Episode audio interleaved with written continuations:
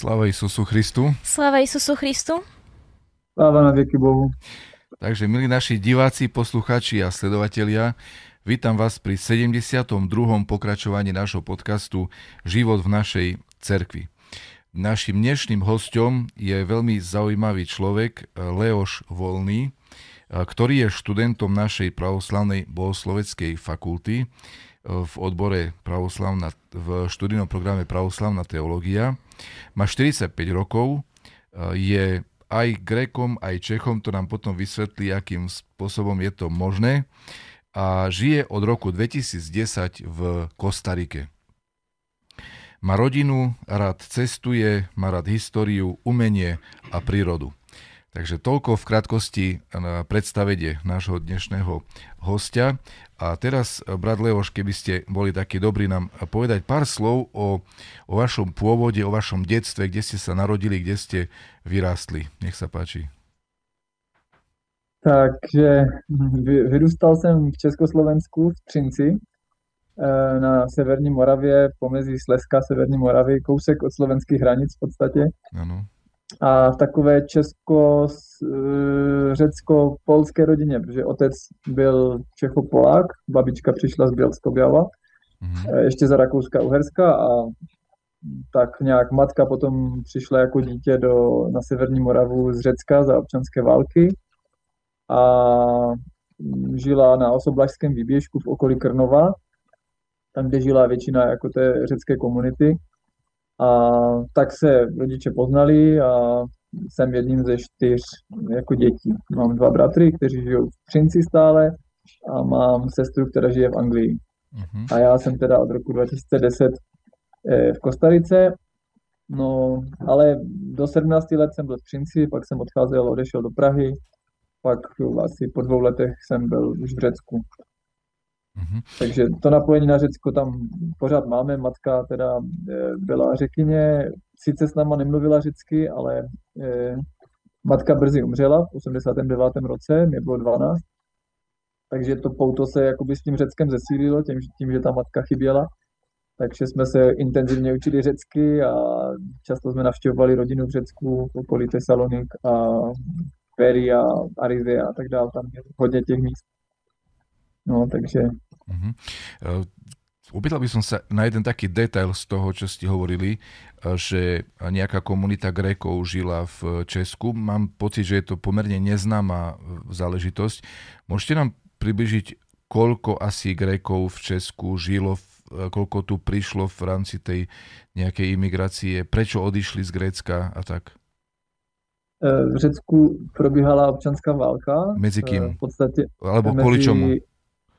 No, byla to v podstatě, eh, to bychom museli jít hodně do jako eh, dějinných událostí, ale eh, v podstatě, když si Churchill s, s Angličanama rozdělili Evropu, tak Řecko připadlo do západní Evropy, mm-hmm. nebo do, toho, do té západní sféry vlivu, kdežto v Řecku, když probíhala druhá světová válka, tak ta armáda, která v podstatě osvobodila Řecko od té nacistické okupace, bulharsko-nacistické okupace, tak ona byla levicová ta armáda. Jenomže to prostě nebylo kompatibilní s tou dohodou, takže Západ začal velmi investovat do, do Řecka a tím pádem tam vznikla, vlastně byla podporovaná královská prozápadní armáda a vznikla, vznikla tam teda ta občanská válka, která začíná už na konci druhé světové války, ten poslední rok a tím se to prolíná a vlastně ti partizáni levicovi byli potom tlačeni tou královskou armádou z jihu podstatě od Kréty přes celý jich eh, Řecka až, až na sever, úplně do těch, do těch severních oblastí, které hraničily s Albánií a s eh, tehdejší Jugoslávií. A ty poslední bitvy, ty, ty občanské války se ode, odehrály prostě uh, úplně ta nejsevernější části a když se ti, řekněme, komunisti nebo ty, ti levičáci byli soustředěni tam v té oblasti, tak potom vlastně, aby zachraňovali děti, tak je posílali do, mm, do té Jugoslávie nebo do Albánie a mezi těmi dětmi byla i moje matka, která s mojí babičkou přešli pěšky teda eh, z toho, z té oblasti toho severního Řecka, z Ipiru, tak přešli do Albánie. No, tam potom byly v Albánii a v Jugoslávii byly takové různé systémy, jak ty děti, oni vlastně komunisti chtěli, aby ty děti byly, eh, oni je posílali do jiných zemí eh, tehdejšího socialistického bloku a oni chtěli, aby ty děti byly vždycky věkově, jakoby, eh, jak to říct, aby byly ve stejném věku v každé zemi, aby ta země mohla, prostě třeba Československo, aby mělo jenom malinké děti, já nevím, od pěti do sedmi let třeba. Jo, já teďka nevím přesně, jako, jaká byla ta politika, ale prostě do Rumunska šly trošku starší děti a do východního Německa ještě jiná věková kategorie a tak dále. A většinou posílali 15, 10, 15, 20 dětí a s něma posílali jednoho dospělého. Takže moje babička zrovna byla vybrána a šla s mojí matkou. Takže jinak ty děti byly jako sirotci a přijeli do Československa. Asi 15 tisíc dětí tam přijelo. Mm-hmm. Přijeli i duchovní, přijeli i pravoslavní duchovní, přijeli učitele a tak dále, ale to byla první skupina lidí, které komunisti poslali zpátky, aby nebyli ovlivňováni jako ideologicky. Takže vlastně ti pravoslavní duchovní byli mezi těma prvníma, kteří odjeli zpět. Mm-hmm. No. Ta, ta, ta komunita řecká se tam vyvíjela, ona těch, to byly různé dětské domovy, které byly po celé republice, v Karlových Varech, myslím, že Karlova Studánka, potom ten sever kolem Krnova, tam toho bylo nejvíc, Ostravsko a Krnovsko, eh, pak byli v Brně a nechtěl bych zapomenout nějaké, ale bylo jich jako hodně. Mm-hmm. Minimum dětí šlo na Slovensko, to vůbec jako neznám, vím jenom, že v Nových zámkoch byla jedna rodina řekl, mm-hmm. kterou jsem potkal eh, v okolí Tesalonik později, ale jinak eh, jsem neslyšel o mnoho jako mnoha řecích, kteří by žili na Slovensku. Většinou to bylo koncentrováno právě v těch té oblasti Severní Moravy. Ehm, samozřejmě dneska je komunita i v Praze, že hodně těch řeků potom šlo i do Prahy a ta, ta pražská komunita je poměrně dost aktivní. Ehm, v Brně byla taková dost významná komunita, no, takže ale musím říct, že ta, ta komunita samozřejmě byla vychovávána v duchu jakoby toho tehdejšího komunistického režimu, takže oni měli, s něma byl nějaký jako plán, že jo, s těmi lidmi, oni měli být posláni potom do toho Řecka a v případě potřeby nějak působit i jako politické a tak dále. A vás viedlo k Bohu, povedzme, tá grécka časť rodiny, alebo celá rodina, alebo možno až do spielosti ste ho viac poznali. Keď teda študujete pravoslavnú teológiu, ste veriaci človek. Stretli sme sa nedávno a mala som vás veľmi dobrý pocit, že tak proste veľmi máte rád Boha, cerkou. Ako to s vami bolo? Tak eh, já jsem takový zvláštní případ. Moje matka totiž, eh, když umřela babička v jejím útlém věku, tak poznala mého otce, teda Čecha nebo Čechopoláka, a otec byl svědek jeho a tím pádem matku v podstatě taky jako přivedl k tomu, k těm svědkům, což jako e, nás vychovávali právě v téhle víře. Takže my jsme vyrostli jako svědkové Jehovovi Postupně jsme teda odpadávali, matka umřela v 89. roce, mě bylo 12, ve 13. v podstatě jsem přestal chodit jako k ním, otce vyloučili už předtím teda, kvůli nějakou disciplíně a e, tak nějak mě, mm, nevím, nějak mě to neoslovovalo, ta, ta víra, jako i když jsou světkové jakoby velmi dobře organizovaní, jo, tam ta, ta jejich organizace, to je prostě já nevím, já se nazývám americká prostě firma. Mm-hmm. Čiže až do spělosti teda jste... Ano, až do spělosti. Mm-hmm, Víceméně jsme neměli vůbec, s pravoslavím mm-hmm. jsme neměli vůbec kontakt, jo. Mm-hmm. V období komunismu vůbec ne. Eh, v, zprostředkovaně já jsem se hodně zabýval jakoby o, o duchovno, ale jako různých směrů. A když jsem byl v Tesalonikách v 80. Eh, teda, pardon, v 99. roce, tak jsem měl spolužáka, jsem dělal rok jako jazyk, jenom jsem se učil řecky na eh, Aristotelově univerzitě. A byl tam eh, jeden spolužák, on byl eh, Kypřan z Anglie. Neuměl ani moc, moc mluvit řecky, ale poslal ho tam tehdejší episkop z, z, z Velké Británie, aby vystudoval teologii v Tesalonikách. A on mi jednou říkal, jestli s ním nechci jet na Atos. Tak jsem říkal, tak jo, tak nemám co ztratit, tak jsem tam byl vlastně můj první kontakt jako s pravoslavím asi. Tam jste no, se i krstili, tak... alebo iba to spoznali no, a potom neskôr? Tam, tam jsem jel do, do monastýru Jeramony Stavronikita a to byl první vlastně monastýr, který jsem navštívil a velmi na mě zapůsobil. To byl tam takový na té, eh, při tom přijímání, je to Arkondaríti, jak se říká, tak tam byl prostě takový monach, který jako byl strašně dobrosrdečný. Já jsem jako byl velmi překvapený tím, tím jeho přístupem. To z něho vyzařovalo, to nebylo tak nějak jako ani to, co říkal, ale spíš jako ta láskavost z něho vyzařovala. A já jsem tak nějak e, s tím kolegou, když jsme mluvili, že jsme tři dny vlastně e, chodili od monastýru k monastýru, tak jsem s ním jako debatoval různě. On, on mi říkal, že jsem vtělením ďábla, ten kolega. Já jsem ho popichoval furt a Uh, nicméně uběhlo asi, nevím, 18 let a já jsem jel znovu do, do, na Atos, už z Kostariky teda, to jsem dlouho plánoval, já jsem se nemohl odsaď dostat a, a jel jsem do toho samého, do toho samého monastýru a tam jsem se zeptal, jestli by bylo možné se tam nechat pokřtít. A oni mi řekli, že ano, ale že, to, že se na to musím připravit a tak dále, takže probíhala komunikace před, přes aplikace různé, jsem si psal s jedním z těch Monachu a e, po třech letech v podstatě jsem tam přijel teďka v máji, v květnu tohoto roku a proběhl křest.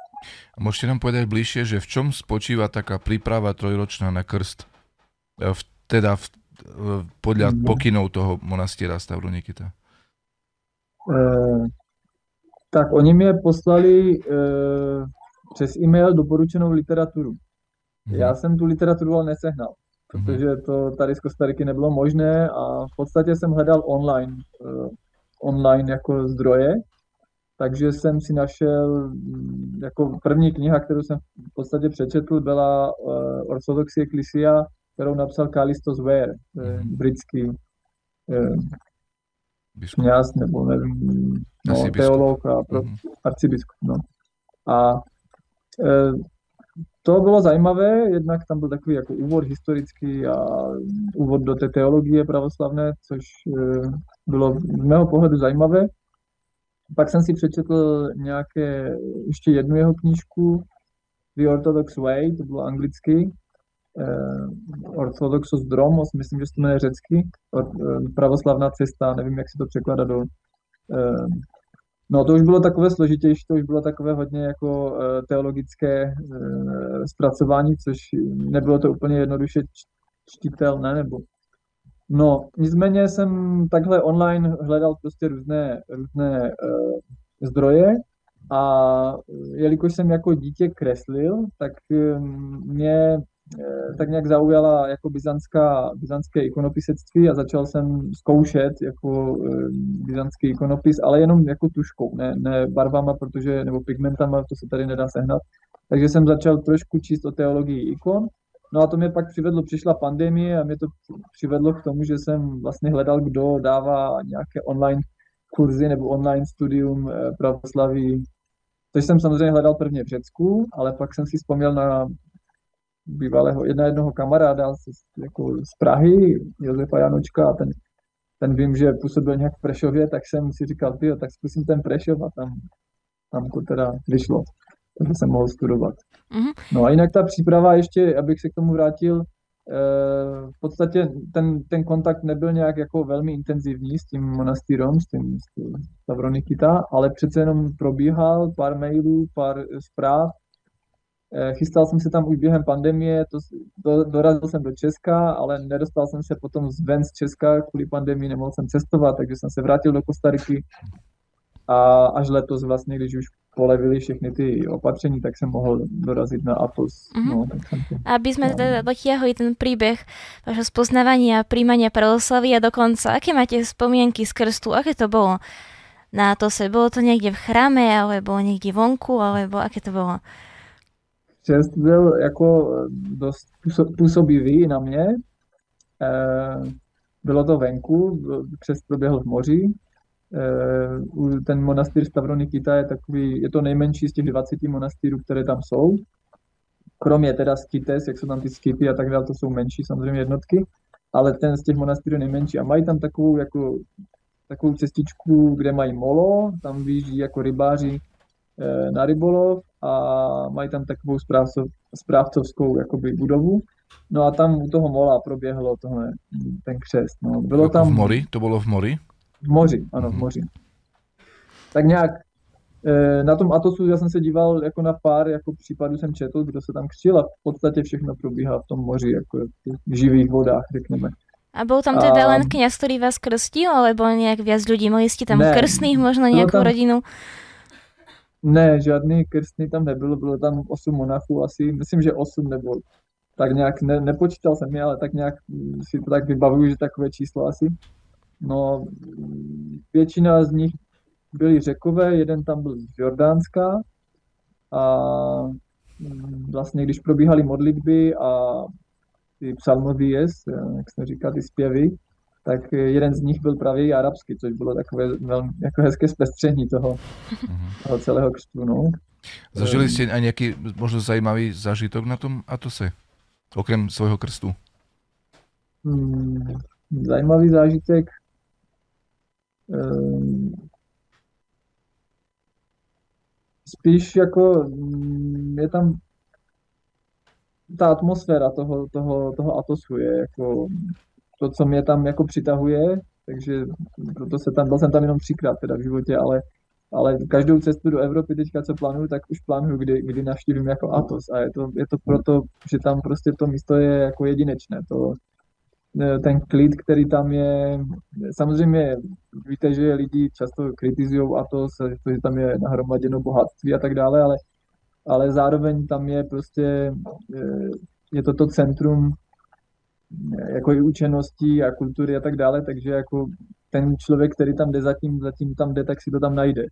Takže já když, eh, proto jsem si vybral i ten monastýr Stavronichyta, který je takový menší, je tam taková rodinnější atmosféra, ale jsou tam monastýry, byl jsem vedle, kde je Ramony Pantokrátoros, a to je větší, tam přijíždí třeba až 60, myslím, lidí, nebo 80 dokonce denně jako poutníků, jo, a teďka Mm, to, to není to, co bych jako hledal. Já jsem spíš takový člověk, který hledá klid a, eh, a tu modlitbu nebo rozjímání a takže jsem, takže jsem stavroný kyta a navíc ten, ta, to ikonopisectví, které tam je, to, to znamená to v tom e, chrámu a v podstatě i trapeza, tam, kde teda ta, nevím, jak si to nazývá, jídelna, tam, kde jedí, tak všechno to je vyzdobeno e, nebo psáno rukou e, Teofana Kréckého a je to jako velmi, taky velmi působivé, celá ta to prostředí. A ako je to teda na Kostarike? Pre nás je to úplne nepoznaný svet. Že aké, tam, aké to je pre pravoslavného kresťana? Sú tam chrámy alebo nejaký prístup v literatúre?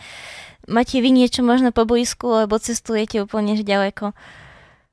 No, podívejte, já jsem tady v chrámu pravoslavném byl jenom jednou. Jo. To, to, jako já nejsem úplně jako asi dobrým příkladem jako věřícího tady v Kostarice, ale ono to je tím, že tady jsou dost velké vzdálenosti a ne, ne jako vzdálenosti kilometrově, protože ono to není daleko, to je, tady se jmenuje Koronádo, je ten, ta ruská pravoslavná, jako ruský pravoslavný chrám, e, ale spíš jako není tam jak se dostat, že jako Starika nemá infrastrukturu, jakou mají evropské země, že si sednete na autobus nebo šalinu nebo tramvaj a jedete někam. Tady to prostě potřebujete auto nebo přinejmenším motorku, abychom tam, abych tam mohl dojet a, a v tom mi ukradli před rokem a půl, takže nemám teďka vůbec, jak se dostávat.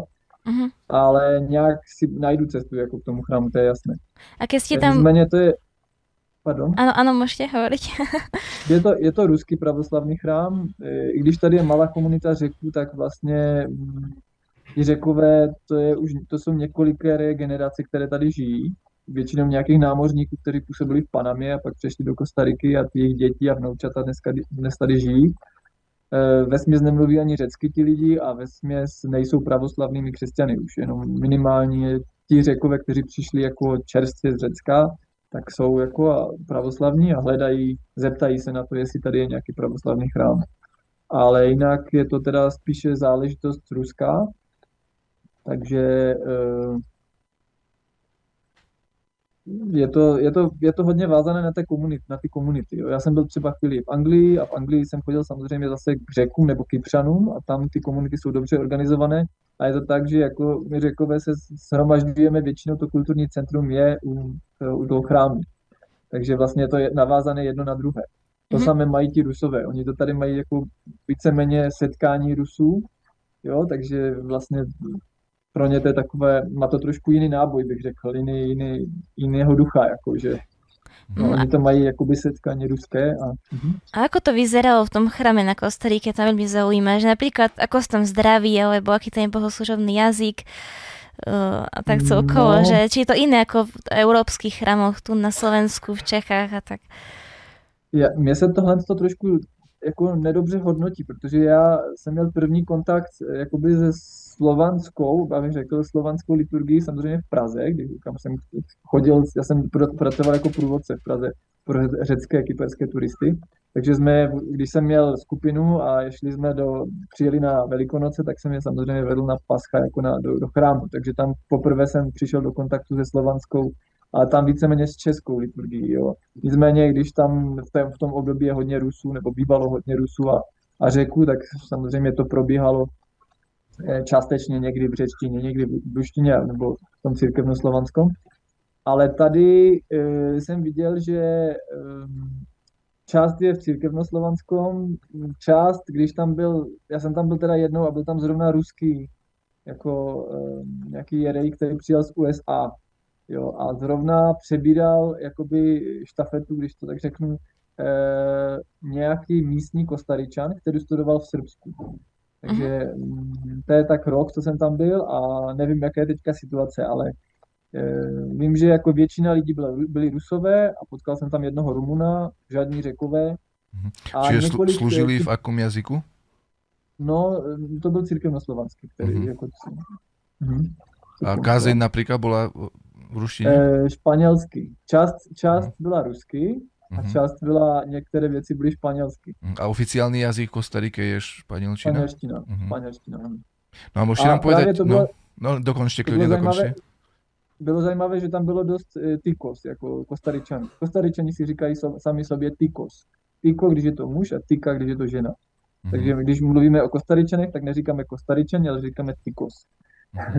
Takže tam bylo dost tykos, kteří se pokřtili v tom chrámu. Nevím, z jakého důvodu připadlo mi to spíše jako modní trend, mm-hmm. ale tak dobře. A jaké tam je nejrozšířenější náboženstvo? Eh, katoli, římský katolicismus, asi 47%. Díval jsem se, při, v loňském roce proběhlo nějaké sčítání a 47% eh, římských katolíků. Mm-hmm. Kostarika, ak sa nemýlim, je někde v asi strednej Amerike, pri Karibiku. Uh, sú tam ľudia tmavšej pleti, alebo svetlí, alebo ako to je? No, Kostarika, ano, je ve Střední Americe, je to druhá země v podstatě z jihu ve Střední Americe, Panama, je jižní soused a Nicaragua je severní soused. Uh-huh. A máme, jako tady je pobřeží jak karibské, to znamená Atlantský oceán, tak e, pacifické Tichý oceán z druhé strany, z, ze západu. Um, lidé jsou tady hodně namíchaní, je to jedna z nejbělejších zemí Latinské Ameriky. Hm. Jo, je tady e, vlastně, říká se, že je Argentina, která má hodně jako Italů a Francouzů a Němců, tak druhá taková nejbělejší země, jako, kde je nejméně e, původního obyvatelstva jako Starika. V podstatě tady moc těch kmenů nezůstalo po té španělské. A kolik jako... procent je tam domorodého obyvatelstva? E, to nevím, ale myslím si, že tak maximálně to bude 3%. Uh-huh. A ty domorodí obyvatelé jsou taky, že tmavší? Ano, ti jsou tmavší, uh-huh. ty jsou tmavší, mají takové e, typické, že mají rovné vlasy, uh-huh. e, jako tmavé, černé tmavé vlasy a jsou takový často, když jsem potkával ze začátku kosta, jako kostarické domorodce, tak jsem si myslel, že jsou to Aziati. Uh-huh. Ale manželka mi vždycky říkala, ne, ne, to jsou Bribri. Tady, tady je několik těch kmenů a takový nejznámější kmen je, se jmenuje Bribri. Uh-huh. A mají i jazyk, který se jmenuje stejně Bribri. Uh-huh. A oni žijou vlastně na jihu Kostariky, zejména jihu a oblasti Talamanka, což je ta karibská oblast. A tě, ty hory vlastně, jak jsou tam, tak přecházejí do Panamy. Oni obývají jak Panamu, sever Panamy, tak jich Kostariky. Kostariky. A domorodci mají nějaké svoje náboženstvo, alebo jsou těž eh, různý?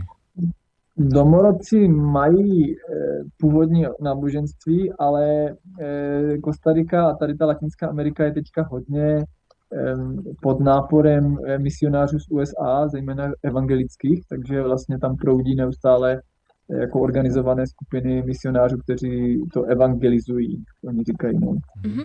A jaké Takže... máte teraz ročné období například? Roční období teďka končí období dešťů. Máme tady dvě roční období, období dešťů a období sucha. A období dešťů začíná někdy na, zač- někdy na přelomu dubna a května a končí teďka v prosinci, kdy přicházejí takové chladnější větry a přichází pak období sucha. Mm-hmm. Období dešťu znamená, že prší ne pořád, ale prší někdy, normálně je, když prší každý den. A je to takový prudký tropický liák, který trvá třeba dvě hodiny, tři hodiny někdy. Když je nějaká, jak oni říkají frente frio, taková studená fronta, většinou to je, když jsou ty hurikány, uragány, když mhm. ty v tom Atlantiku se tvoří ty hurikány a jdou většinou do toho Mexického zálivu směrem na sever, tak nás se tady dotýká jenom taková, oni tomu říkají ocas, kola toho a je to takové velmi jemné jakoby mrholení. Mm. Ten, ten, ten prostě extrémní, ten, ten konec toho hurikánu a tady padá jenom takové jakože mrholí. Ale někdy to přinese hodně vody a, a potom třeba prší, já nevím, čtyři dny v kuse. Jo, dělají se záplavy a tak dále, je to, je to poměrně jako intenzivní. No. A, a potom těch 6 měsíců, nebo 5-6 měsíců, kdy je sucho, tak je fakt jako sucho. To je, je tam potom jsou zase jiné extrémy, jakože není dostatek vody a tak dále. I v oblasti, kde jsme my, my jsme, já vyžiju asi 1200 metrů nad mořem, takže tady jako poměrně je vždycky chladno a kousek od nás je obrovský, jako velmi rozlehlý národní park Braulio Carrillo, to je jakoby přechod z té centrální kotliny, kde je hlavní město San Jose, když chcete jet prostě do eh, karibské oblasti, tak musíte přejet, přejet tu kordiléru tady a přijet ten národní park Braulio Carrillo. A tam v těch parcích, oni jsou dost vysoko položené, asi 2000 metrů nad mořem a tam prší každý den. Ať je sucho nebo, nebo období dešťu, tam prší jako pořád. Uh-huh. A v podstatě nás to tady ovlivňuje, takže u nás je to takové trošku, jako bych řekl, veselější, že to není tak jako tragické to sucho. A ako je to napríklad s rastlinstvom? Že tam vôbec niečo pestujú, keď sú tam vždy len jeden alebo druhý extrém? Lebo tak buď raz prší, ano. alebo je sucho. Povedzme ano, nejaké vaše miestne rastliny alebo stromy, ovocie. Tady se pěstuje pořád, celý rok. Tady tím, že tady není zima, tak se pěstuje pořád. Eh, jsou tady oblasti, které jsou vyloženě, jedna oblast taková hodně pěstitelská se jmenuje Kartágo, to je na jich, trochu na jich od eh, San Jose, od hlavního města. Je to taky dost vysoko položeno, od těch 1200 až přes 2000 metrů nad mořem. Nad Kartagem je takový eh, známý jako vulkán Irasu, myslím, že 3400 metrů je tam nadmořská výška. A e, vlastně ta vulkanická půda je dost úrodná, takže vlastně na těch úpatích těch vulkánů se taky často pěstuje hodně jako Samozřejmě v těch nižších polohách se pěstuje hodně banány, ananasy a tak dál, mhm. což je ekologická katastrofa v zemi, protože to, tam se používá hodně chemie. Ale jsou tady místa, která jsou samozřejmě zase panenská, kde jsou ty deštné pralesy jako panenské a to je opravdu jak se mu říká, velmi působivé, jako impresivní, eh, když navštívíte takový jako originální eh, deštný les. No. Mhm. Samozřejmě to je neprůchodné, tam se nemůžete jako dostat, jako vydat sami, jak na procházku v lese na Slovensku. To tady nejde. To musíte mít mačetu a nejlépe, když jdete ve skupině a, a ten člověk zná tu oblast. Že? Spomínali jste, že eh, je teraz u vás chladno. Kolko máte dnes například stupňů? Dneska je tak kolem 20 stupňů, bych řekl. Mm-hmm. Ono se tady neměří teplota, to je takové zvláštní, že tady se neměří teplota, takže když se chci podívat na to, kolik je stupňů, mm-hmm. tak se dívám na Google hm. a, a tam se dívám, kolik je tady vlastně stupňů, protože mm-hmm. ono v Česku si pamatuju, nebo v Řecku, že se vždycky díváme na teploměr, a dneska je 5 stupňů, bude zima. A tady ta mhm. teplota není až tak jako důležitá, spíš je důležitá vlhkost, jak je vysoká vlhkost. Často je 80, 90, někdy 100% vlhkost a je to jako, je to více těch faktorů, které ovlivňují to, je, jak se ten člověk hmm. potom cítí, jestli je zima, nebo chladno, nebo pocit chladu, nebo... Ale v porovnaní s námi je to, je to poměrně teplo, u nás dnes sněžilo. Takže 20 hmm. stupňů to je parada, i takto v decembri. Yeah. Žijú tam tigre například, alebo také nějaké zvířata exotické? Eh, žijou tady jaguáři, Mm-hmm. Eh, jaguáři žijou, ten největší, žijou tady čtyři kočkovité šelmy, co já, já už nepamatuju si přesně, je to jaguár, je to puma, ta černá a no, puma, ona je tady ta světla, vypadá jak lvice v podstatě, ale je menší. Je asi o polovinu menší než jaguár.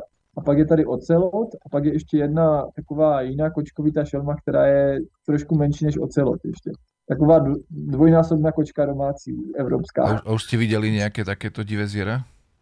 No ne, napřímo v přírodě ne. Oni je většinou ty pumy, oni chodí takové na takové jako eh, noční eh, výlety a občas je zachytí kamery jako noční. Mm-hmm. Ale oni se vyhýbají, to jsou placha zvířata a většinou se vyhýbají lidem, takže je zachytíte. Ale když jsem bydlel, asi 10 měsíců jsem bydlel pod jedním vulkánem na oblasti Guanacaste, to je pacifická strana, tak tam jsme bydleli kilometr od vulkánu a často místní říkali, že je třeba si dávat pozor, že tam ty pumy chodí. Mhm. A koľko je teraz hodin u vás? U nás je půl druhé mhm. odpoledne. No, takže... Viete možno i ukázať, že napríklad, že je bielý deň vonku, alebo Můžu, tak? Můžu, můžu ukázat. Tak to zkusím natočit tady do okna. No, mm, tam není moc jako super. pořádek, ale je tam vidět takhle. Je to tam zarostlé, protože manželka tady má skleník, ona pěstuje kaktusy, nevím, mm-hmm. jsou tam vidět mří, mříže. Jo, mm-hmm. to je takové typické, když byste přijeli do Kostariky, tak první, co vlastně překvapí všechny, je, že všechny domy, domy jsou tady zamřížované, jak, jak věznice. Mm-hmm. To je takové dost ne, jako nepříjemný pocit z toho, mají mm-hmm. lidi poprvé. A proč? A opravdu proti krádežím, prostě mm-hmm. všichni mají mříže, takže jsme tady jak v takové kleci. Jako. Mm-hmm. A čo je typické možno pre povahy Kostaríčanov? Že sú takí, že veľmi pohostinní, alebo priateľskí, alebo skôr takí uzavretejší?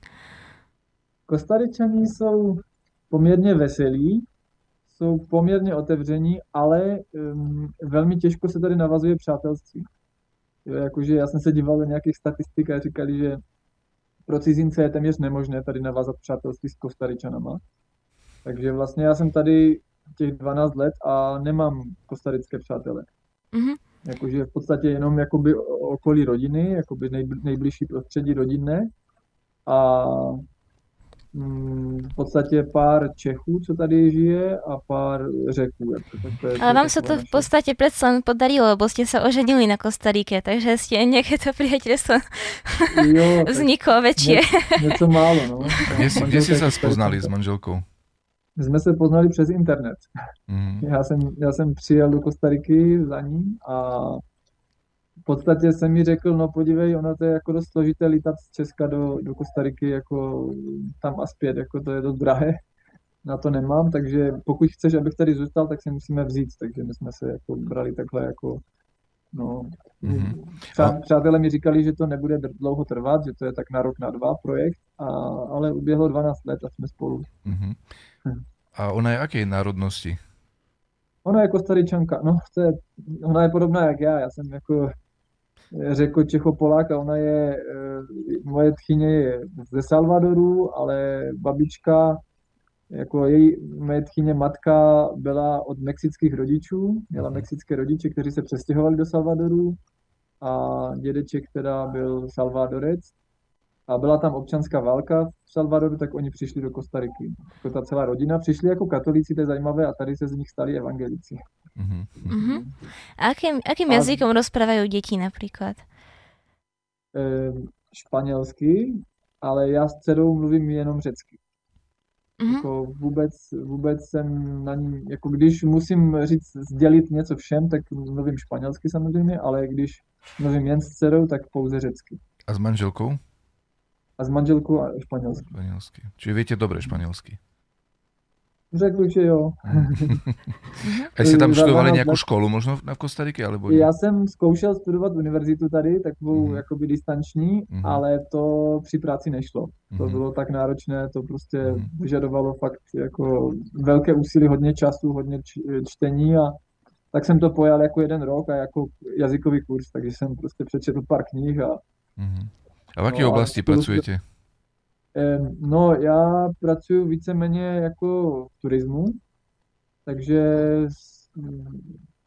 dlouho jsem tady pracoval, nebo 8 let jsem tady pracoval v nějakém online, prostě pro evropskou firmu online. Jako jo, všechno to bylo takový ten klientský servis nebo zákaznický servis což mě se jako nelíbilo, ale není tady moc pracovních jako příležitostí, takže je to velmi složité a proto teďka v posledních jako letech se snažím dostávat do Evropy aspoň na to léto a pracuji jako letos třeba jsem byl uh, celou sezonu na Krétě, mhm. která je mi blízká, takže, takže jsem byl jako v cestovním ruchu na Krétě. No. Uh-huh.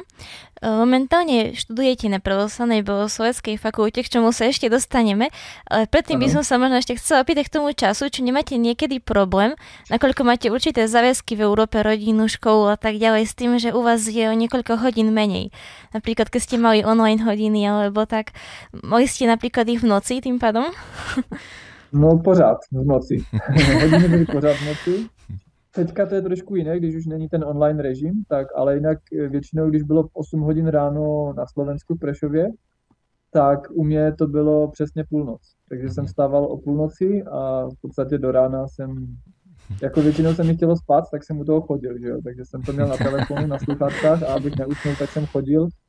Ale někdy jsem byl třeba v práci, já jsem pracoval v Karibiku v hotelu rok, nebo asi 11 měsíců a to bylo náročné, protože jsem pracoval 11 hodin a teďka jsem v noci musel se jako vzbudit, že jo, a měl jsem to často jenom na sluchátkách v posteli někdy jsem u toho usnul a pak jsem to poslouchal ze záznamu a nebylo to moc jednoduché. No.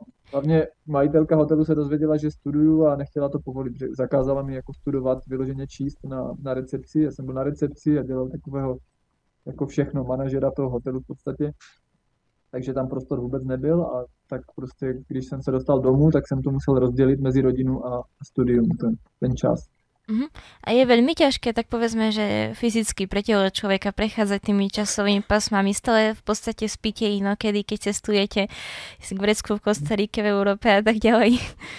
Je to, je to náročné, no, je to náročné. Jako, když mi bylo 30, tak to bylo v pohodě. Já jsem jako jezdil do té Evropy a tam a zpátky, ale nejvíc, co mě vysiluje, jsou ty, ta Kostarika je malá a je tady hodně jako klimatických pásem. Takže my jsme v těch 1200 metrech nad mořem a když si jedu k pobřeží, tak tam to je nula. A já se prostě já potřebuju třeba dva nebo tři dny k tomu, abych se jako zpamatoval, abych se aklimatizoval na to pobřeží, na to klima v tom, na tom pobřeží. To je jako velmi náročné pro mě už teďka jako v 45 letech. A samozřejmě taky to přizpůsobení se tomu času, na to jsem už zvyklý, protože je tam rozdíl 7 nebo 8 hodin. Tady nemáme časový posun na letní a zimní čas, jo? tak tady je pořád stejně, stejný čas. Ale jak se to mění v Evropě, tak my vždycky tu hodinu musíme musím se tomu přizpůsobit. Nicméně tím, že komunikuju se sestrou a s bratry a s kamarády z Evropy, tak už to mám tak nějak v hlavě jako už mám, počítám si, kdy, kolik je hodin tam, už to tak nějak mám. Vím, že když se zbudím, tak tam je po obědě, tam u vás. Takže když mě někdo píše jako večer nebo tak, tak, tak eh, prostě mám to. Jednou se mi stalo, že jsem volal do Řecka a zbudil jsem je ve dvě hodiny ráno, protože mi nedošlo, že jsem, že volám prostě nevhodný. Ako je to teda so štúdiou na fakulte, keď ste tak ďaleko? Dochádzate možno len na nejaké tie, uh, skúš, uh, tie hodiny, ktoré sú pre externistov soboty, alebo ako je to?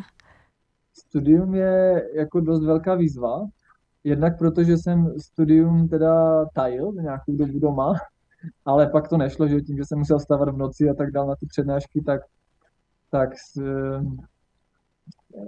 je to složité v tom, že není dobrý přístup k materiálům studijním, jo, mhm. respektive někteří vyučující to mají přes e-learning a mají všechny ty, eh, ty studijní materiály k dispozici. Co můžu, tak si kupuju nebo objednávám z Řecka knížky, eh, pár jich mám, většinou je ale nemůžu fyzicky přivést, protože ten limit na kila, prostě když něco vezu, vezu prostě něco pro rodinu, nějaké dárky a ne, kdybych přivezl jenom knihy, tak mě tady asi pošlou zpátky do Evropy. A takže si ty knížky nafotím všechno do telefonu a pak si to tady nějak zpracovávám a čtu to z počítače. To je, to je, bych řekl, takový největší oříšek, eh, to studium takhle. Ano. Uh, vyrastli ste v Česku, keď dobre som pochopil.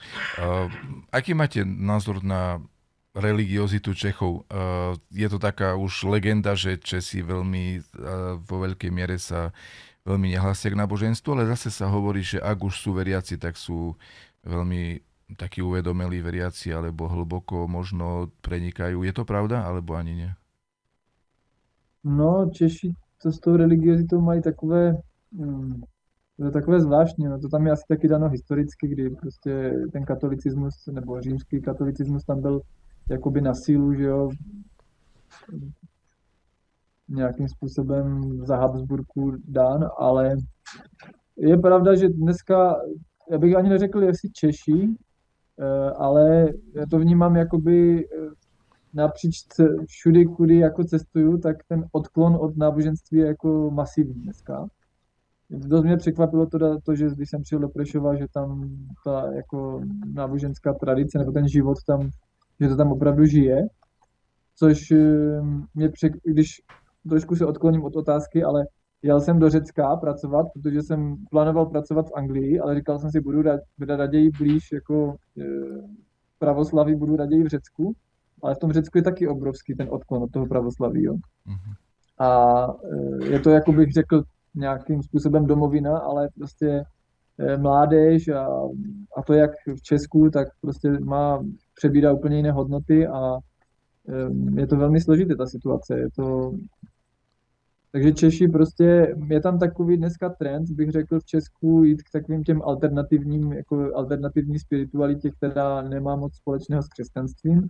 A jsou to spíš ty azijské směry a, nebo já nevím, keltské a různé takové, prostě vychází tam hodně literatury a vidím, že to je jako opravdu masivní záležitost dneska, že, že ty Češi se, když už ta spiritualita, tak tímto směrem. Těch, těch křesťanů tam jako moc jsem nepotkával. Mm. Mm-hmm. Dobre, tak e, zatiaľ veľmi pekne ďakujem za odpovede na naše otázky a dáme ešte priestor diváckým otázkam, nech sa páči. Tak pozdravujem vás, brat Leoš. Eh, ja som veľmi rád tomuto podcastu vlastne, lebo my, my sme sa spoznali spolu pred, nejakými, pred nejakým rokom a pol asi eh, a bolo to eh, v súvislosti s, práve s knihami z našej knižnice. No a som veľmi si cením naše priateľstvo, lebo uh, boli sme spolu už viackrát a som veľmi ma obohacujú vaše, um, vaše slova o rôznych krajinách a o tom, čo vlastne robíte a, a kde ste boli. Takže za to vám ďakujem. No a máme tu otázku na vás. Ehm, od ehm, našej sledovateľky Marii Tolnajovej, ehm, ktorá píše Máte grécké korenie? Povedzte o tom niečo viac, prosím. Viete aj grécky? Ano, děkuji za vaše slova, brat Stefan. e, ano, mám řecké kořeny, tím, že matka byla řekyně, pocházela z e, hor, v podstatě na pomezí Makedonie a Makedonie to je jako, Grecky. nemyslím země, ale Makedonie jako regionu řeckého a Ipirus nebo Epirus, Ipyros. A e, jak jsem už říkal, přišla matka za té občanské války, během občanské války a my jsme v podstatě vyrůstali v Československu v řecké komunitě. Samozřejmě jsme chodili do školy, do české školy, že jo, ale, ale jako vždycky jsme měli organizovanou řeckou komunitu v Třinci a v každém tom městečku, kde ti řekové byli, takže jsme v podstatě vyrůstali mezi, mezi řekama. Ať už to byly čistě, čistě řecké rodiny nebo smíšené česko-řecké rodiny, tak jsme vždycky a pořád vlastně ten kontakt s těmi jako přáteli, s těmi řeky z toho Česka udržujeme a to jak s těma, kteří žijou v Česku, tak ti, kteří se přestěhovali, protože většina těch řeků odešla před 89. rokem zpátky do Řecka. Ale tím, že my jsme byli smíšená rodina, tak jsme zůstali v Československu, protože otec nechtěl odjet, odjet do, do Řecka. A mluvím řecky, eh, řečtinu jsem, základy řečtiny jsme nabili právě už během toho eh, dětství v tom Třinci, kde jsme měli řeckou školu, jednou týdně teda. Eh, to bylo takové symbolické, vždycky nás ten soudruh učitel posílal domů, že nám nedá lekce, dokud nepřineseme 20 korun na příspěvky do komunistické strany Řecka. A prostě bylo to takhle, ale naučili jsme se tam číst a psát a e, později, když mě bylo už těch 17, když jsem odcházel z domu jakoby z Třince, tak jsem uh, vlastně zase navazal kontakty s řeckou komunitou v Praze a v 19 letech už jsem pracoval vlastně v Řecku na, na řeckých ostrovech a tam jsem si potom jako přihlásil jsem se i do školy v Thessaloniki, abych, si, abych mohl studovat na řecké univerzitě ale to jsem nakonec k tomu nedošlo, protože prostě tam byla taková diskrimina- diskriminace řeků přicházejících z východu. Tehdy byly prostě, jak padl ten východní blok, tak přicházelo hodně ze Sovětského svazu bývalého a řecký trh se bránil tomu, takže nedával těm lidem stejné možnosti jako, jako eh, těm řekům z Řecka. Takže, ale řecky mluvím, eh, čtu knížky řecky, poslouchám rádio každodenně řecké a mluvím každý den s mojí dcerou řecky. No. Takže máte asi bližšie k tomu Česku, teda k Řecku ako Čechám. Ano, mám blíž k Řecku než k Čechám. Ano. Mhm. Tím, že žijou bratři v Česku, tak v podstatě to je takové, mám i pár přátel v Česku samozřejmě, ale víceméně se, i, i jako se cítím víc jako řek. A i, i to, že studuju na té, na té pravoslavné, eh, pravoslavnou teologii má trošku, nebo dost má vztah k tomu, že to vnímám i jako řeckou identitu tradiční. A byl to jeden z důvodů, proč jsem vlastně se začal o to studium zajímat. A zároveň ale e, tím, že vidím, jak se Řecko europeizuje, nebo jak to říct, poevropšťuje, tak e, vlastně tam je ten odliv od toho tradičního, od té tradiční společnosti. A vlastně mm, ztrácí se ty hodnoty, které tam, které tam původně nebo dříve bývaly. A je to jakoby při nejmenším jako znepokojující z mého pohledu, jakože že se ztrácí to Řecko nebo ten, ten duch toho Řecka takový, jaký byl. A nemluvím o tom ani, jak řekové, jak, jak jsou v Česku řekové nebo v Kostarice, tak ti nemají vůbec, jako, nebo většinou nemají vůbec ponětí o tom. Jako. Nebo je to taková věc, která je úplně stranou. Jo? Jako pravoslaví mám na mysli. Mm-hmm. Ďakujem pekne za odpoveď. Máme tu dokonca už aj poďakovanie za, za vašu odpoveď, že, že ste pomohli teda našej, uh, našej uh, sledovateľke touto vašou odpoveďou. Nevieme presne ako, ale sme za to veľmi radi. No a máme tu ďalšiu otázočku od uh, Valiky Dobríkovej, uh, ktorá píše Sláva Isusu Christu, veľmi by ma zaujímalo, ktoré miesto na Kostarike má najradšej. Ďakujem. No, to je zajímavá otázka. Děkuji. Kostarice jako je hodně pěkných míst, ale jedna věc je, jak jsou pěkná a druhá věc je, jak se, kdo, jak se tam cítí kdo. Jak, protože ono ta, ty přírodní podmínky tady jsou dost jako pro Evropany dost tvrdé. Mně aspoň to při, připadá jako, že když jsme bydleli pod vulkánem, tak člověk si řekne, to je krásná příroda, tady prostě jsou nádherné stromy a ty deštné lesy, ale, ale žít tam je úplně něco jiného, než to vidět z televizi, nebo tam, nebo tam je zajet si na jeden den na výlet. Jo. Takže ono třeba ten Karibik, já jsem byl v té, kde jsem pracoval 11 měsíců v tom Karibiku, tam je to moc pěkné. Je to takové ještě jako nedotčené, ehm, nebo ne tak rozvinuté jako v jiných oblastech, takže ten Karibik je, je krásný, eh, i ta pacifická strana. Nejkrásnější místo asi jako příroda je Corcovado, to je úplně jich, jiho západ Kostariky, to je Peninsula de Osa, to znamená poloostrov Osa, a tam je národní park, eh, kde teda podle jako údajů je největší biodiverzita, hustota biodiverzity na světě. To znamená větší biodiverzita než, než třeba v Amazonii, teda ta hustota. To znamená, na jednom kilometru čtverečním tam najdete více živočišných a rostlinných druhů, než prostě kdekoliv jinde na světě. Mm-hmm. A opravdu jsem tam byl chvíli prostě na nějaké pláži a jsou tam takové ty obrovské áry barevné a je tam deset prostě na, tom palmu, na té palmě jo, a řvou tam. A je, je, to jako kdyby člověk byl v nějakém ráji, opravdu to je, to je, to je velmi působivé. To, jako jedno z nejkrásnějších míst bych řekl na světě. Jako to, to jsem teda já viděl za, za svoje putování různě po světě. No. Takže Korkovádo. Kdybyste se vydali do Kostariky, zkuste se podívat do Korkováda. Peninsula de Osa. Je to téměř na hranici s Panamou. Dobre, ďakujem pekne. No, máme tu ďalšiu otázočku. E, pýta sa Lucia, Lucia Jurkovičová a e, otázka znie, čo vás presvedčilo k tomu, aby ste prijali krst a pravoslavnú vieru? Tak, taky děkuji za otázku. To je, já bych řekl, že takový největší impuls byl tehdy ta návštěva Atosu před eh, těmi 20, teďka třemi nebo 23 lety, kdy na mě zapůsobil jeden z těch, z těch monachů, jako já, ta, ta laskavost toho člověka, ta jsem, na tu nezapomenu, jako to, to je takové, eh, no samozřejmě to dozrávalo. Já jsem měl úplně jiné zájmy a, a teďka, když jsem v té Kostarice těch 12 let, nebo když jsem tady byl 10 let, eh, cítil jsem se dost jako odříznutý od svého prostředí, od svého jakoby přirozeného prostředí. To znamená, chyběla mi jak řecká kultura, tak prostě přátelé a tak dále. A to, že jsem se, jakoby, že jsem začal studovat a že jsem si vlastně začal hledat cestu k tomu pravoslaví, je takové znovu napojení na, na to moje, na to moje jakoby původní prostředí. I když jako že jo, když si člověk řekne pravoslaví a Česko Třinec, tak jako nic, nic společného, ale, ale mm, já většinou neříkám, že jsem jako Čech, většinou říkám, že jsem jako řekoslovan. Tak prostě mě ty, ty slovanské kořeny prostě jsou spjaty s tou cyrilometodějskou misí a prostě já tam vidím ty kořeny těch Slovanů a to, a, takže pro mě i to pravoslaví jako kulturně vyjadřuje jako to, je to taková fúze té mé osobnosti, jako že jsem prostě napůl řek, napůl slovan, stejně jako byli ten Cyril a Metoděj. A tak nějak se v tom prostě jako identifikuju. No. Je to, takže to byla jedna, jedna z těch, to byl jeden z těch důvodů, to, na, to napojení se na, tu, na, na ty kořeny moje. Uh-huh. Jo, není to možná úplně, eh, není to možná úplně to, co by jako pravoslavný křesťan měl cítit, nebo jako, že by měl jít eh, vyloženě za tím, za tou biblickou novozákonní ideou toho, toho křesťanství, ale prostě tu cestu já jsem si našel tudy, no. Asi tak.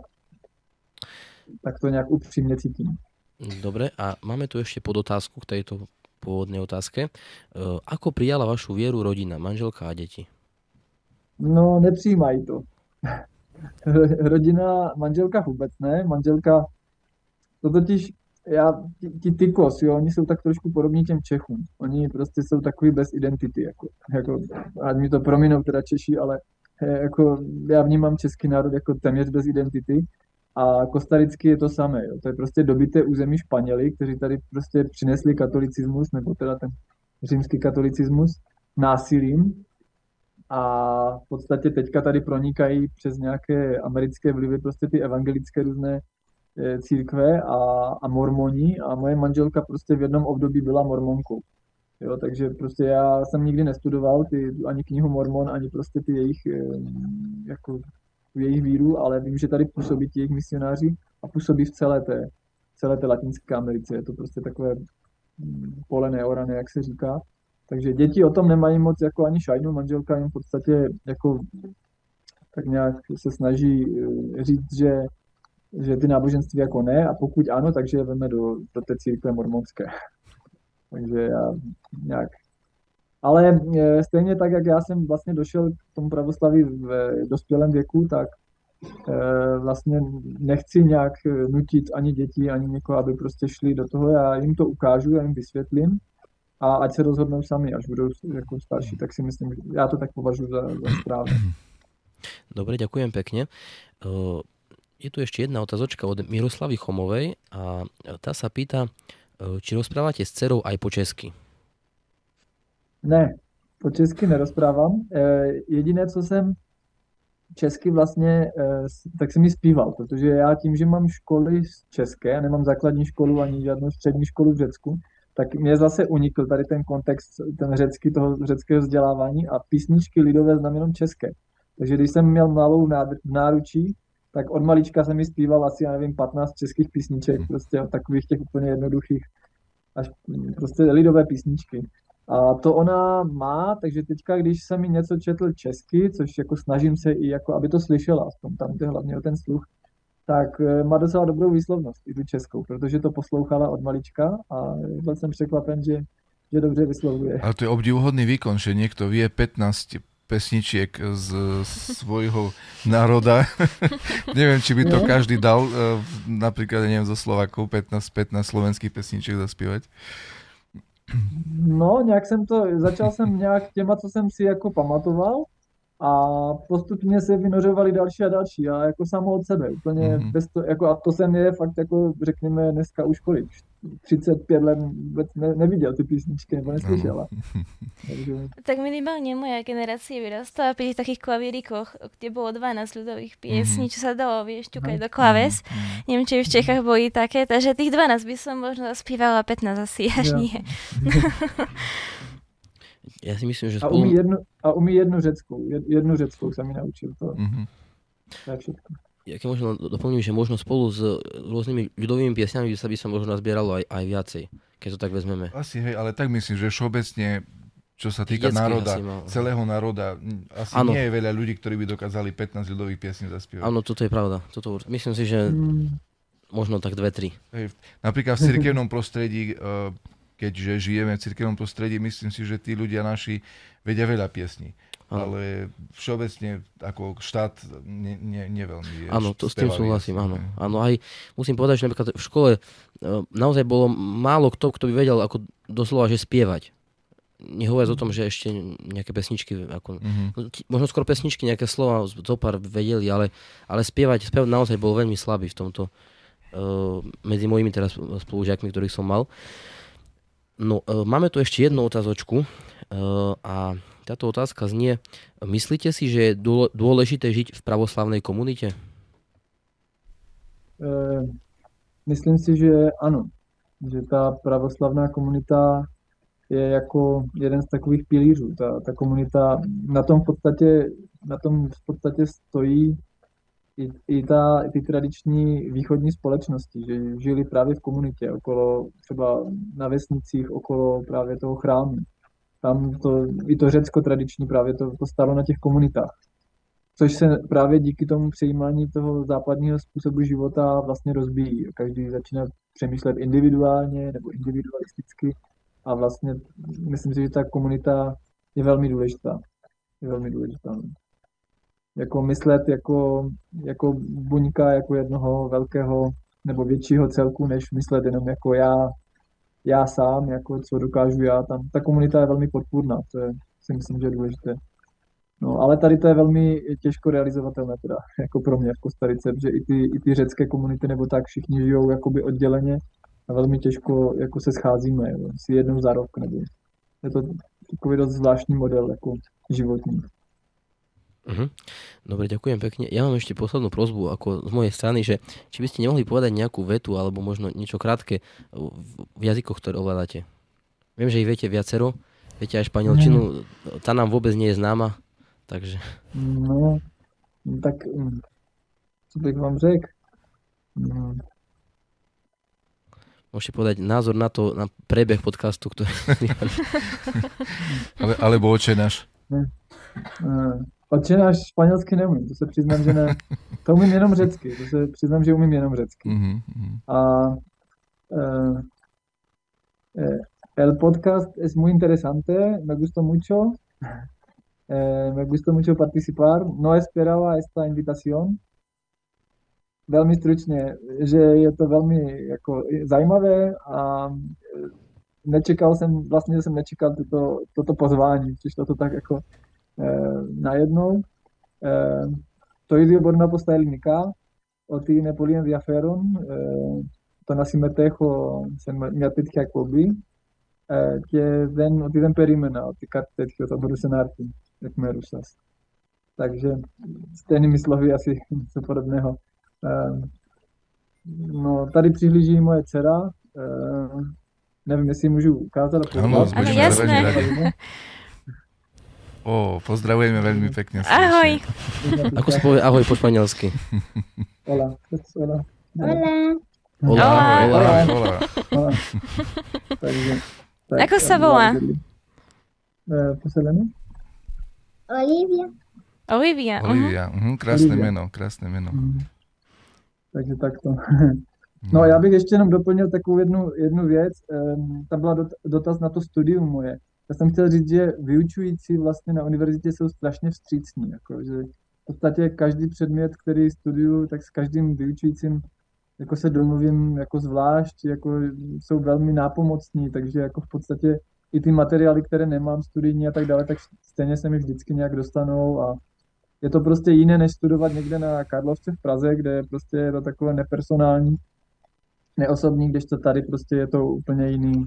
Jako, je to asi spojené i s tím vlastně, s tím tématem, co se studuje, že jo? Takže mm-hmm. prostě mm-hmm. Jsou, jsou, to nejenom jako, že je vyučující, ale jsou to jako takový pastýři, takže, takže vlastně tam to má, má to úplně jiného ducha, takže z toho, z toho jako pohledu jsem velmi spokojen tam jde spíš o to úsilí moje teďka jako dá, vybalancovat ten čas, který dávám té rodině a dávám mm-hmm. vlastně tomu cestování práci a, a tomu studiu. Je to, je to hodně náročné, ale, ale snažím se. No. Ještě bych se a ještě jedna, no. aha, ještě jedna věc byla ta, která mě překvapila. Já jsem byl vlastně poprvé v životě na východě Slovenska, to bylo teďka v tom květnu. A vlastně že ta komunita, která je tam, jak ta studentská, tak vlastně těch lidí, kteří chodí do té katedrálky a tak dále, tak je taky, je to vidět, že tam ten jako eh, život, jako duchovní, jako že to tam žije. To jsem právě si myslel, že když pojedu třeba na Krétu, kde jsem bydlel i na vesnici, že to tam bude taky tak, ale tam prostě je jako liturgie, světá liturgie jako jenom v neděli ráno a v podstatě nic, kostely nebo ty, ty chrámy jsou zavřené jako celou dobu. Jo? To, mm-hmm. jako, to bylo pro mě jako velmi velké zklamání a naopak překvapení, že na tom Slovensku to takhle žije. To je, mm-hmm. Takže veľmi som bol překvapen. No. K tomu sa veľmi tešíme, to je to pozbudenie pre nás a chvala Bohu za všetko, lebo my nič, ale sláva Bohu nech bude. A chcem sa opýtať, ak sa venujete rodine, chodíte s nimi aj k moru? Ako ďaleko máte k moru, k oceánu od vás? No od nás to je tak dvě hodiny nejblíže, nejblíže. Mm-hmm. Možná hodinu a půl autem. A chodíte sa kúpať teba do oceánu, alebo nie? Ale moc ne, nie. moc, moc nejezdíme. Mě totiž, já jak jsem byl odchovan jako na tom řeckém moři, tak tam to je takový bazén, je to tam jako čistá voda, mm-hmm. můžete tam plavat. Když mm-hmm. to tady je oceán, Mm-hmm. A tam jsou jako často obrovské vlny, mm-hmm. jsou tam mořské proudy. Nejvíce turistů tady zahyne právě v těch mořských proudech. Mm-hmm. Takže ono to není úplně jako to samé jít se vykoupat do moře někde v Řecku nebo v Chorvatsku a, a jet jako se vykoupat tady. Mm-hmm. Je to jako... A jsou to žraloky? Takový... Ano, jsou tady, no. Mm-hmm. To vlastně Kostarika je jeden z nejbohatších vůbec jako podmořských jako světů. Tady je jako opravdu velká ta biodiverzita. Eh, jsou tady prostě, tady je takový ostrov, kde, kde ten je úplně panenský, ten ostrov, myslím, že se to jmenuje Isla de Coco, to je v Pacifiku a tam, tam se myslím natáčel Jurský, Jurský park, nebo část toho Jurského parku a je to právě proto, že tam je opravdu panenská ta příroda, je tam těch, těch žraloků, tam jsou jako několik druhů, je to opravdu pro potápěči asi to je velmi. A stává se, že aj zautočí na lidi, ty, ty žraloci? Moc ne, mhm. tady moc o tom neslyším. Eh, většinou, kdo přicházejí do kontaktu s těmi žraloky, jsou surfaři, mm-hmm. co surfují na těch těch. A oni jsou tak většinou zdatní, ti surfaři, že, že, že s tím umí, jako, umí si s tím poradit. Mm-hmm. Oni jsou na tom prknu, mají to, to prkno jako jede rychle a oni jsou velmi jako zdatní fyzicky, takže jako co jsem viděl, tak většinou jako není, není to Austrálie, kde, nebo Egypt, kde prostě jsou nějaké ty je, jako příhody, kdy tam je někdo zraněn nebo dokonce zabít žralokem. Hmm. Neslyšel, neslyší se to tady o tom moc. A čo zvyknú robiť ľudia vo voľnom čase, alebo napríklad vaše deti? Tu na Slovensku väčšinou buď robia nejaký šport, alebo hrajú na hudobný nástroj, zpívajú. Je to tak aj tam? No, tady to tak moc není, tady to sportovní vyžití, tady je totiž dost vysoká kriminalita, to jsem nezmiňoval. Jakože to oblast, kde žijeme my, tak proto tady jsou ty mříže všude, a jako v porovnání s Evropou ta kriminalita je jako opravdu jako mnohem vyšší. E, to znamená, že když jdete ve městě večer, tak prostě je lepší tam vůbec nechodit, jako, že tam prostě jsou přepadení se zbraněma a tak dále. Ale v těch oblastech, kde je turismus, tak tam to je klidné, tam si to hlídají, aby tam byl klid, protože to je jeden z velkých jako příjmů pro ten stát. Nicméně ty děti tady mají dost jako takové, jakože aby chodili na klavír nebo něco takového. To tady v Kostarice je pro bohaté, jako vyloženě pro bohaté rodiny. Mm-hmm. Jo, nebo tenis třeba, jo, a v Třinci jsme chodili na tenis, hrál jsem hokej nebo cokoliv, basketbal, golf jsme hráli a tak dále. To tady je nemyslitelné, to prostě je fakt jenom pro movité rodiny mm-hmm. a v podstatě se nám velmi zužuje ten, ta, to pole působnosti a všechno to závisí na tom, co já tu dceru v podstatě naučím nějak. Mm-hmm. A vaše no. děti byly už s vámi v Evropě? byli jednou před pěti lety, jsme byli v uh, Řecku, v Anglii a v Česku. A ako sa im páčilo? v Polsku. Môže možno Olivia povedať, že ako sa jej páčilo v Grécku, keď ja. sa jej opýtate a potom no, preložíte. To ona měla, jí byly, jí byly tři roky. Ty má se půjdu na Sinilava? Ty má se sare se Jelava? Ce fără sare se perisotere? Jelava, Cehia i Anglia. No, je vlastně, já jsem se jich ptal, já jsem totiž je tam vezl do Evropy, protože jsem je chtěl dostat odsaď, abychom žili v Evropě. Já jsem jim ukázal záměrně tři země a říkal jsem, dobře, můžeme žít v Řecku, v Česku nebo v Anglii. A jednohlasně všichni Řecku, jako mhm. bez jakéhokoliv, jako bez přemýšlení prostě Řecko. A je to tím, že to Řecko je asi nejpodobnější té mentalitě těch Kostaričanů, i to klima, to teplo, ovoce a tak dále, prostě je to nejbližší. A kde, a kde se jim páči víc? V Kostarike alebo v eh, Grécku? Eh, no, děti to těžko posoudí, protože tam, my jsme tam byli jenom 10 dní, takže ono je jako dost těžko, jako to, samozřejmě se jim tam líbilo, ale něco jiného je tam na dovolenou a jet k moři a jet prostě za rodinou, kde kolem vás všichni skáčou a prostě snaží se ukázat to nejlepší. Eh, oni jsou zvyklí na, Kostaric, na Kostariku. Tady prostě ty děti mají, svoje, mají svoji babičku. Tím, že moje matka a otec už nežijí, tak oni mají jedinou babičku tady, dědečka mají tady, eh, sestřenice, všechno. Ty mají i v Česku, teda v Anglii ale a v Řecku, ale jakože eh, tady mají ten nejbližší kontakt. Jako tady, A tady stret, vyrostli a- stretávajú sa s nimi? Bývajú niekde blízko vás? Ano, se, ano, babička přijíždí sem do tohohle z toho bytu vždycky Mhm. na víkend. Oni jinak mají firmu v San Jose, takže dojíždějí jakoby na ten víkend.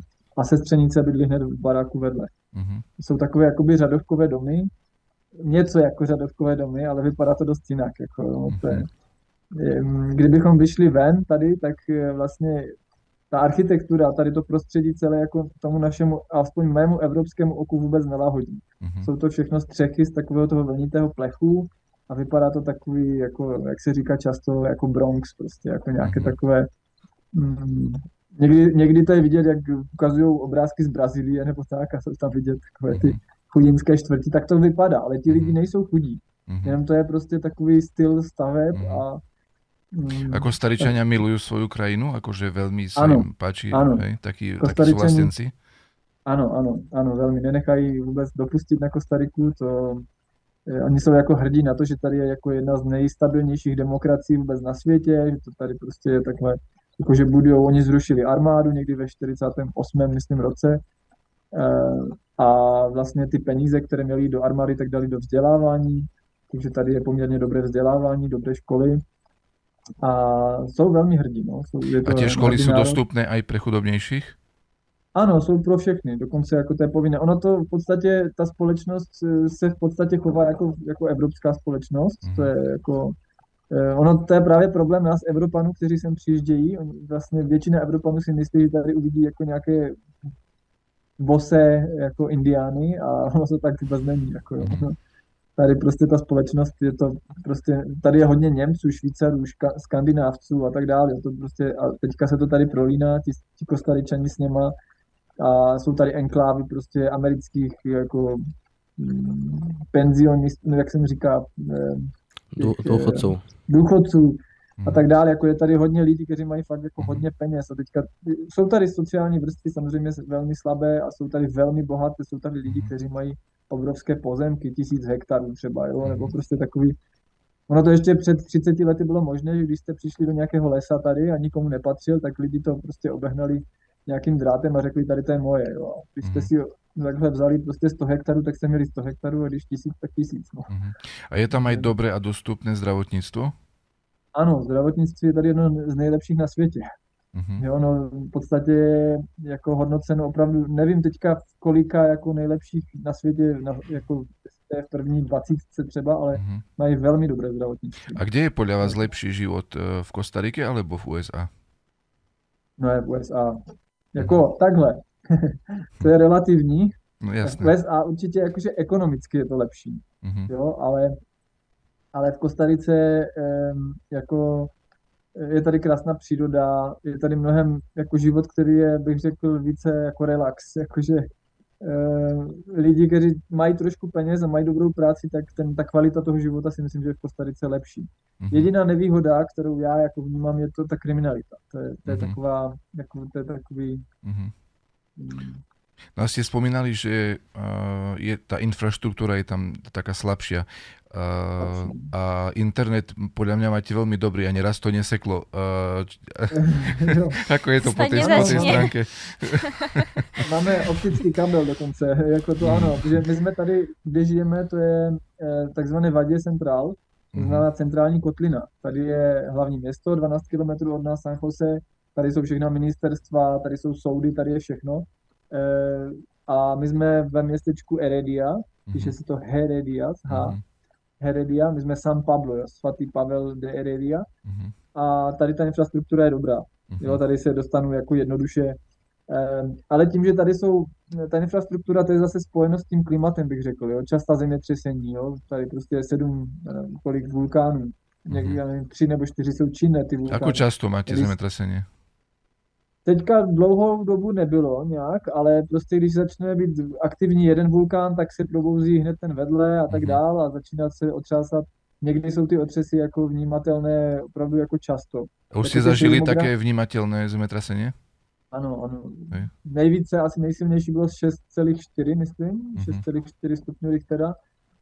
A to jsem byl v kanceláři v San Jose a to bylo v takové staré budově, která se přepala, i když byl kolem kamion a Mhm. když přišlo to zemětřesení, tak to bylo velmi citelné, jako to se houpala celá ta na rozdíl od Řecka, v Řecku třeba je ten podklad jako vápencový, nebo jsou to skály a tam stačí jeden, jeden stupeň Richterovy škály a cítíte prostě takový ten zvláštní zvuk, jo, slyšíte a tak dál. To tady není. Mhm. Tady prostě je jenom takové silné houpání. Jako, jo, Mhm. cítíte, jako kdybyste šli metr sem, metr tam, nebo půl metru sem, půl metru tam. Mhm. A jenom se to houpe. Tady je všechno jako taková měkká půda, Mhm. takže si to pořád jakože houpe. A mali strach? intenzita těch... Eh, No, s většinou mám strach až potom. až když to proběhne, jako to, to zemětřesení. A Když sopky normálne sú také, že akože chrlia hlavu napríklad? Eh, Lávu ne, protože tady hm, je tady jedna sopka, ta se jmenuje Arenal a já jsem vlastně, když jsem tam byl někdy v tom roce 2010, před svatbou asi dva dny, tak eh, tam byla vidět láva. Já jsem pak si po několika letech díval, že jsem tam byl znova u té sopky a už ta láva nebyla vidět. Tak jsem se Mhm.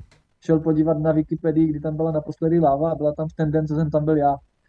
Tehdy v tom roce 2010. Mhm. Ale jinak jako eh, ono, láva nevychází, tam je spíš jiný problém, že ono, když začnou být aktivní, tak jsou to jako otřesy, jo, a, a pak z té sopky vytékají, vytéká takové bláto, nevím, jak to nazvat, to jsou Mhm. takové lodos, to jsou takové, a, a to zaplavuje potom některé oblasti a v tom blátu se vlastně jako zahyne většinou nejvíc lidí, když už jsou jako Mhm. katastrofy toho Mhm. sopečného A mali ste veľkú svadbu?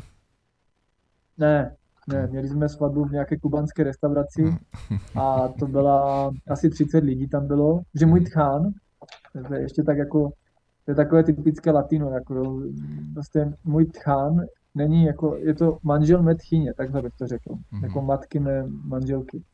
A on je kubánec. No, takže on prostě domluvil svatbu prostě v kubánské restauraci Mhm. tam přijela právnička, udělal se podpis, právnička tam něco prohlásila a takhle. Neměli jsme, neměli jsme církevní sňatek vůbec ani. Mhm. A nejaký Jako, taký zaujímavý miestny svadobný zvyk viete povedať? U nás ich je mnoho. Svatební? Mhm. No, ani moc ne, ono to, jako je, ono to je velmi jednoduché tady všechno. To není Že je to rýchly jako- proces tam, hej? A radi ľudia, jako že tam tancujú na Ano, svadbe? tančí, tančí, tančí, tančí, ano. Byl jsem na poslední svatbě, to se ženil eh, můj švagr, ten si vzal eh, ženu, manželka z Nikaraguji a eh, to byla taková, tako, jak říkám, ono to kulturně tady to prostředí kulturní jako kostarické není moc jako silné, tady není nějaká jako identita, když jdete na svatbu třeba na Krétě, kde jsem byl na svatbě, kde bylo 2000 lidí, tak to tady neexistuje, jako jo, to prostě, kde jeden ten kumbáros, který prostě ten svědek eh, zaplatí prostě jenom rýži pro celou svatbu, pro 2000 lidí, jeden zaplatí maso, druhý zaplatí prostě potom jenom tu muziku a tak dál, tak to tady není, tady prostě jsou ty svatby malé, jako víceméně můžou být jako i 100 lidí třeba, jo, to, ale, ale ve to je takové jakože nějaký jako typický kulturní prvek, neumím ho popsat, jako no. Mhm. Mhm. A napríklad oblečenie tak na svadbe je také isté ako tu v Európe? Ano, to je také jisté. Biele, biele šaty, ako má nevesta? Ano, ano, Mhm. takže ta bílé šaty, oblek, eh, jako většina svadebčanů má oblek, dostanou takovou tu na kulopu nějaké tu kvítečko, nějakou květinku a je to jako stejné, akorát, že se tančí teda jako tance latinos, že jo, jako latinské, latinské rytmy, jako jo, takže Mhm. to je pro mě problém, protože já to neumím, já umím tančit jenom řecké tance zase. A jako pro, pro mě, já jsem tady tak jako potom jako kůl v plotě, no. Dobre, tak veľmi pekne ďakujeme. Bolo to skutočne veľmi zaujímavé pre nás, mimoriadne také exotické. Uh, aj duchovne zaujímavé, aj uh, takto vš- všeobecne ľudsky. Uh, takže veľmi pekne ďakujem aj Bohu, aj, aj vám. No a dávame vždy nakoniec ešte takú uh, otázku, že či máte nejaký obľúbený výrok zo Svetého písma. Ano, mám. Eh, já ho neumím úplně přesně jako citovat, ale budu jakože parafrázovat a to je, eh, že ne podle slov vás poznají, ale podle toho, co činíte. A to je takový jako výrok, který aplikuju úplně i já jako všude. Mhm. A zejména tady v Kostarice je hodně jako aktuální. Manželka, když jsem přijel, mi řekla, když někdo začne mluvit o Bohu, Mhm. tak si dávej majzlat, dá- dávej si pozor, to bude Mhm. podvodník. Mhm. a v podstatě měla ve 100% jako pravdu. Tak když Mhm. jsem na někoho nalezl v Kostarice o Bohu, takže v podstatě vždycky prvně sleduju, jak mluví, co říká, a potom sleduju, jestli na to nasedá to, co, to, co dělá.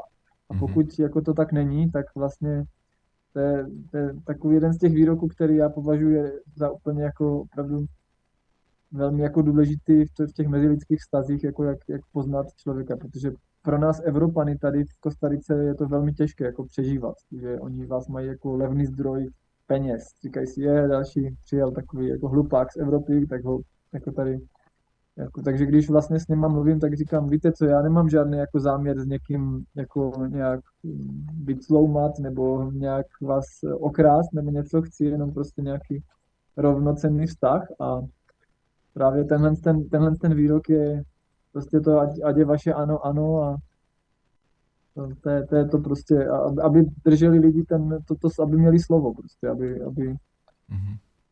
Abych věděl, jestli ním můžu důvěřovat nebo ne. A to je, to je v podstatě to nejtěžší tady jako pro, pro ty Evropany je nejtěžší jako v, v Kostarice takhle jako přežívat, protože je velmi těžké někomu věřit tady. Mhm, Dobre, tak ďakujem aj za túto odpoveď. Ďakujem aj Aničke za spoluprácu uh, našim technikom, divákom samozrejme, sledovateľom, poslucháčom. No a chcem poželať tak ako vždycky Bohom požehnaný týždeň a aj dnešný večer, aj celý týždeň. Máme zase zaujímavé uh, také dni uh, pamiatok rôznych svetých. V sobotu, teda zajtra, bude pamiatka ikony, ktorá sa volá Znamenie. A ak sa nemýlim, dlhý čas sme ju mali a v podstate ju asi máme aj doteraz v Bratstve pravoslavnej mládeže ako takú putovnú ikonu, hoci v dnešnej dobe sa už nosia aj všelijaké iné ikony na pute, ale dlhý čas sa nosila práve tá ikona znamenie, ktorú sa mi zdá, že napísal otec Peter Bobak uh, svojho času. Takže to bola taká putovna. No v útorok máme Sviatok Apoštola Andreja, veľmi srdečne pož- uh, teda pozdravujeme všetkých uh, Andrejov. Nech vás Boh blahosloví a spasí. V stredu, štvrtok máme sviatky prorokov, mali, tých, tzv. malých prorokov, uh, ktorých som spomínal v piatok, takisto Nauma, Avakuma a Sofoniáša. Uh, ich modlitbami nech nás Boh vedie. No a ešte v štvrtok je zaujímavý sviatok uh, tých, ktorí majú, majú radi Srbsko a to svätého Štefana Uroša, cara srbského. Takže takýchto uh, významných ľudí budeme slaviť pamiatky. Ja vám všetkým prajem pokojný večer a svetý ďalší týždeň roždestenského pôstu, aby sme sa pripravili tak Bohu na radosť, Bohu milo na sviatok postupne roždestva Isusa Krista. No a takisto aj našemu dnešnému hostovi prajem všetko dobre. Ďakujem ešte raz, nech vás Boh Ďakujeme veľmi pekne. A teším sa na, Ďakujem, na najbližšie stretnutie. Verím, že u nás aj, aj na fakulte, aj, aj, ja neviem, kdekoľvek inde, možno v Prahe, ako minule. Hej, takže Mhm. teším sa na. Vy sa všetko dobré. spolužiaci, takže ja sa teším, Taky sa kedy teším. sa k nám pridáte Áno. niekedy, keď prídete. Eh, Plánuju na konci marca, mm, konec Mhm. marca. No tak začiatek sa na vás. Mhm, super. Taky se těším, taky se těším. Pamätám si, No, ako dobré, ste děkuji za boli na hodine Nového zákona, ste tam najviac vedeli, takže ste boli taká podpora svojej triedy, takže Mm, budeme radi, keď prídete. Vy tak skromne hovoríte, a ja Častejšie. nie som až taký toto, ale za to eh, veľa, veľa viete, ako tu počúvam teraz od Aničky, áno. ako študent, hej, takže sláva Bohu. No, je, je dlouhá cesta přede mnou. Studijní ještě. No. Dobre, Tak pekný tak večer. všetko dobre, pekný večer. Pěkný večer.